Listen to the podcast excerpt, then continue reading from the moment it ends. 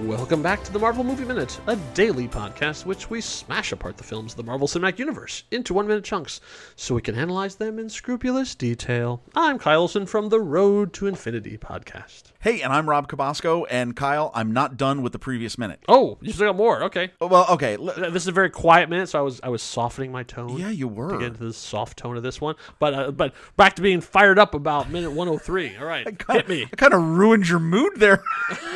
I said I didn't know where we were going with it. So okay. let's So let's just. Re- re- rewind. I wanted. I know. I wanted to talk about something else uh, from Betty. So here, let's. uh, In speaking about going back in time, let me take you back Okay. Hmm, to February of 1994, and Rob purchased one of the first digital cameras he ever owned, Hmm. and it was an interesting digital camera. It was developed by Kodak, Sure. but branded by Apple, oh. called the Quick Take 100. Okay, I have not heard of this. one that looked like uh, Luke's binoculars from Star Wars.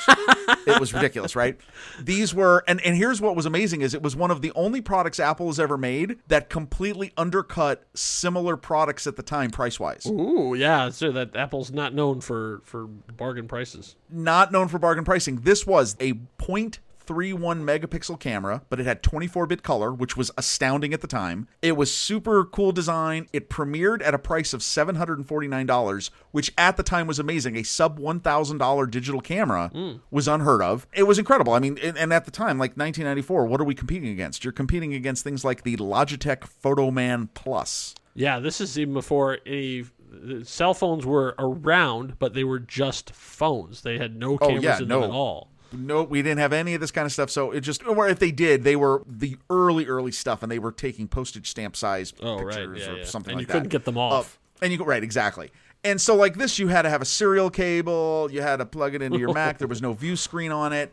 It just made me realize that you know it- uh, Betty. I mean Betty might as well have had a quick take 100 because again she's walking around with a camera in her pocket. She doesn't have- can't charge, and she's just using it because she wants to remember her boyfriend. That's that's all I got from this. The minute begins with her looking up from the dead camera. She- it made she's me think still of the she's dead still camera. uh, you know in uh, uh, apparently either in Battery Park or in Liberty Island. We're not exactly 100 percent sure, but somewhere in New York, she's looking off a middle distance, thinking, "I wonder if I'll get to do a sequel." The answer is no. No, you Again, won't. We don't know. We'll see. But anyway, I digress. You- I love your optimism. What, but- what I, am going to be very optimistic for Betty. What's uh? So what minute are we on? What is this? What what is Oh, that? no, this is minute 104 Wow. of a little film called The Incredible Hulk from 2008, directed by one Louis Leterrier. Uh, and so this is a very quiet minute. So everything is very sedate and calm as we're sort of winding down from all the action we've had. There's there's no punchy punchy in this, no shooty shooty. No. Uh, this is all quiet contemplation. So uh, we, we go right from uh, Betty looking out over the water, uh, but the water she's looking at transitions to a river, and that river is in Canada. What? They went all the way to Canada? Man, that must have been like crossing the street because they shot in Canada. But no, actually, this is Bella Coola, British Columbia. So from from where they were, so New York is on is on the, the east coast of the United States. For those of you who are listening internationally and don't know the geography, uh, and so Bella Coola is on the west coast of Canada. So all the other sides. Now, when I say the west coast, I don't want you to be thinking about uh, sunshine and surfboards. Uh, this is the west coast of Canada, which is much more like Seattle kind of weather. You know, this, this is pretty frontiery. Uh, so the town of Bella Coola has a population of 149 people. Wow. Yes, the entire region has a population of, of about 2,000. So if you were looking to get lost in Canada, Bella Coola is a pretty good place to go. Ah, clearly. All Bella, right. yeah, the people, the, the kind Canadians of Bella Coola are not going to mess with you. So if you like show up and be like, "Hey, can I uh, can I get a cabin out in the middle of nowhere?" It's like, all we have are cabins in the middle of nowhere. Would you take cash? That's all we take is cash. I That's all we take. mean, what else is there? Or or skins if you have Oh, that's them. right.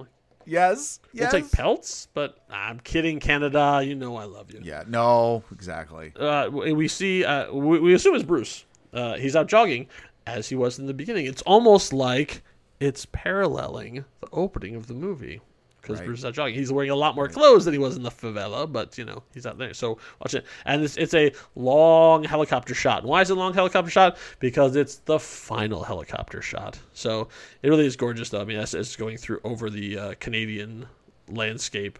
uh, going through. As, as as it comes up over the the line of trees, we see a little cabin with smoke coming out of it. So we know as he's running to that. It's really a beautiful shot. I mean, just the whole thing. It really is. It's nice that Canada gets to be Canada. You know, Canada has been so many things. It's been Brazil. It's been New York. Uh, but now finally, it's good. It's been Virginia, but now Canada gets to be Canada. Oh, Canada! Way to go. You know, the great thing of just seeing wilderness, guy running, Mm-hmm. and exactly understanding where he's running to and being in awe of just the landscape. Yeah. Beaut- just beautifully shot. This movie has got some amazing photography done by Helicopter Bravo. Yeah. So uh, I was thinking, okay, so Bruce is out doing what he only does. He's trying to stay fit, you know, because he has to run from everybody. But no, it turns out it wasn't. He was running back from the post office because as he sits down and pours himself a little cup of tea, uh, he got a package. Where's that package from? It's from the Milburn Pawn Shop in Ashwood, North Carolina, or as my wife hates that I say, Nof Kakalaki. Oh, jeez. She went to college out there, and she's like, "No one calls it Nof Kakalaki." I'm like, "No, seriously, it's Nof Kakalaki." Oh, boy. By the end of this podcast, will I still be married? I don't know. I, The good news is she doesn't listen to my podcast. made it this far. It'll be fine. So the uh, on the outside envelope is dressed. It's addressed to an homage. That's Yes. right. The name on it is David B. Once again, uh, probably our final nod to the 70s series where he was David Banner instead of Bruce Banner. If you want to find out why, go listen to the rest of this show because we talked about it plenty uh, very early on in the show. Um, so he opens up, and of course, what's in the package? What's in the box, Rob? What's in the box? It's a poorly packaged necklace. Wait, okay, so right. I have several problems here. Okay, wait. Let's just think of the fact that he got her necklace back. Oh, now rant. Okay, I mean, yeah, I, I don't want to take anything away from that. It's great that he got the necklace back. First of all, it's this little tiny box, right? Yes. And as we zoomed in on this, okay, I mean, a, a little copious, uh, some faux pas in the formatting. We don't have a, a, a sending zip code, which a little bit, I have a little bit of problem with that. Hey, uh, return addresses are for losers. Well, no, whatever. Well, they're it's gonna go and it's gonna be gone. It's out of my mandated life. by law for international mail. Number two, let me also note something to you. This is a small package. This small package is international mail. It is being mailed from the United States of America to Canada. Yeah, I and wondered about the one stamp. It only has one first class stamp on it. No, that doesn't make any sense. There's no way it would have gotten there. yeah. It would have had to, it needed to have at least, like, I think probably 59 cents on it, even at 2008 rates. That's ridiculous. Okay, that's all I got. Yeah, no, I, I, I, I- I'm with you in your postal outrage. We gave so much love to the post office when Bruce was sending blood, and yet here they are, and they've the the production design has completely failed. Now, I, I, also, we're still assuming these are Bruce's hands. We don't actually know that. Well, no, okay, okay, yes, we don't know that, but what we know that the pawn shop clearly doesn't know how to mail anything. we know Bruce clearly knows how to mail something, so I'm not worried on how he's going True. to send it to Betty, Right. which I'm assuming that's what's going to happen. Yeah. So what happens next? Uh, so after he gets the the locket, which was as we have, if we can remember, this was the last thing her mother ever gave her, and the only thing of her she had left. He puts it into an envelope, and then we find out that he's addressed the letter to Betty. And it turns out Bruce has beautiful penmanship. I would not have thought that. Yeah, it is. A, it, it's a ner- yeah. I mean, he is a he's a doctor. I would assume he would have a really chicken scratch scrawl, but no, he has beautiful flowing cursive. I mean, it really is is quite an elegant hand that okay, that our Bruce. but has. also he's stupid. well, sure. and and, and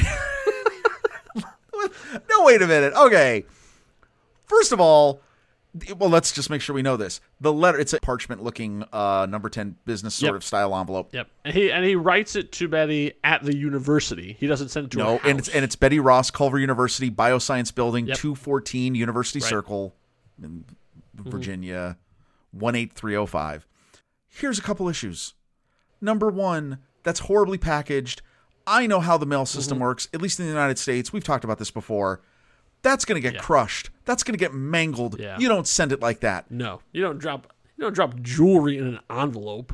Come on, man. hey but here's an idea you're in contact with the pawn shop why don't you just have the pawn shop send the necklace directly to her No, because it has to come from him. No, it doesn't. He said he would get it back. No. He's gonna get it back. If she, if a, bo- if a little box from the pawn shop showed up to Betty and she opened it and it was the necklace, she'd know. You are absolutely right. And also the fact that this letter is going to show up with a Canadian postmark on it. Yes, To be like, oh, well, that narrows it down to not this country. this makes no sense. Why would you do this? Do you think this was another insert? But but- okay, but here's here's why my mind is Because blown. they shot the whole thing without showing Edward Norton. ah, It could have been those could have been standing hands. ah, interesting. Follows along with the last But minute. here's the part that I don't get is you didn't even have to do any of this. You know what you could have done? You could have cut the scene with her and the stupid camera. if you were already going to cut the scene with her and Leonard, Yeah. all you had to do was show her in her office getting the necklace from the pawn shop. oh, That's all you had to dude. do. And then her holding a necklace and smiling. And then you, You- I- transition to Bruce running along on the Isn't that a Rob. much better exit for Betty? My God, Rob, you've done it again. Come on, people. Rob fixes movies, ladies and gentlemen. I need a sound of like a of a drill when we talk about fixing movies.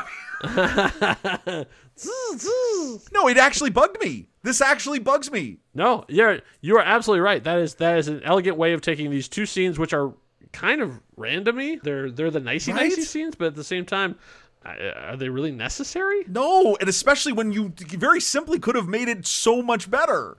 Yeah, that, that's you're absolutely true. Absolutely true. What else is on? what else is on the table? Does he, has he got Uh, a let's, bru- I'll bru- say that because because the minute ends actually on the envelope. yeah, that's it. So that's, there's really nothing else there. There's his there's his his battered teapot. There's a, a book whose cover I couldn't make out.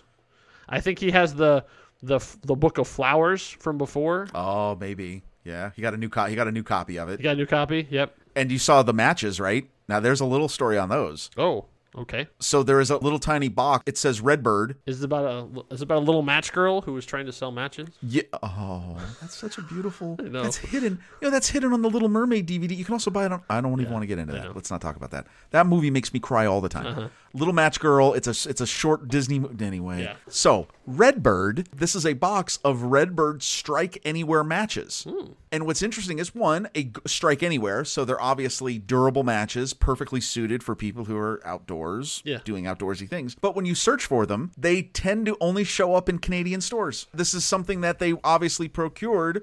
Again, they're in Canada, so easy to do, Right. Hmm. but also perfectly fits the situation. And once again, as we near the end of this, Yes. kudos to the prop masters. That's right. Prop masters and production design. Excellent job. Yeah. Excellent. There you go. So yeah, so on this, so on that very quiet moment, that's that's where our minute comes to an end. There's no deleted scenes. There's this this is this is what it is. Not a whole lot else to talk about. Some person wh- who eats fruit And drinks tea and has a necklace. and jogs. And his name David. We don't know a David in this movie. Yeah, I know. Who could this be? Who could who is this mysterious David B? Well, you're gonna have to tune into minute 105 to find out. Uh, in the meantime, if you want to speculate about David B's identity, you can do so over on Discord. We have our own dedicated channel, so you can hop in and, and it's just we announce all of our, our shoes and uh, have all sorts of movie discussions, and it's free. Uh, so come find us at nextreel.com slash discord so thank you all for listening uh, we'll be back here for minute 105 as we uh, bring this bird in for a landing uh, hope you had a smashing good time until next time true believers Bye.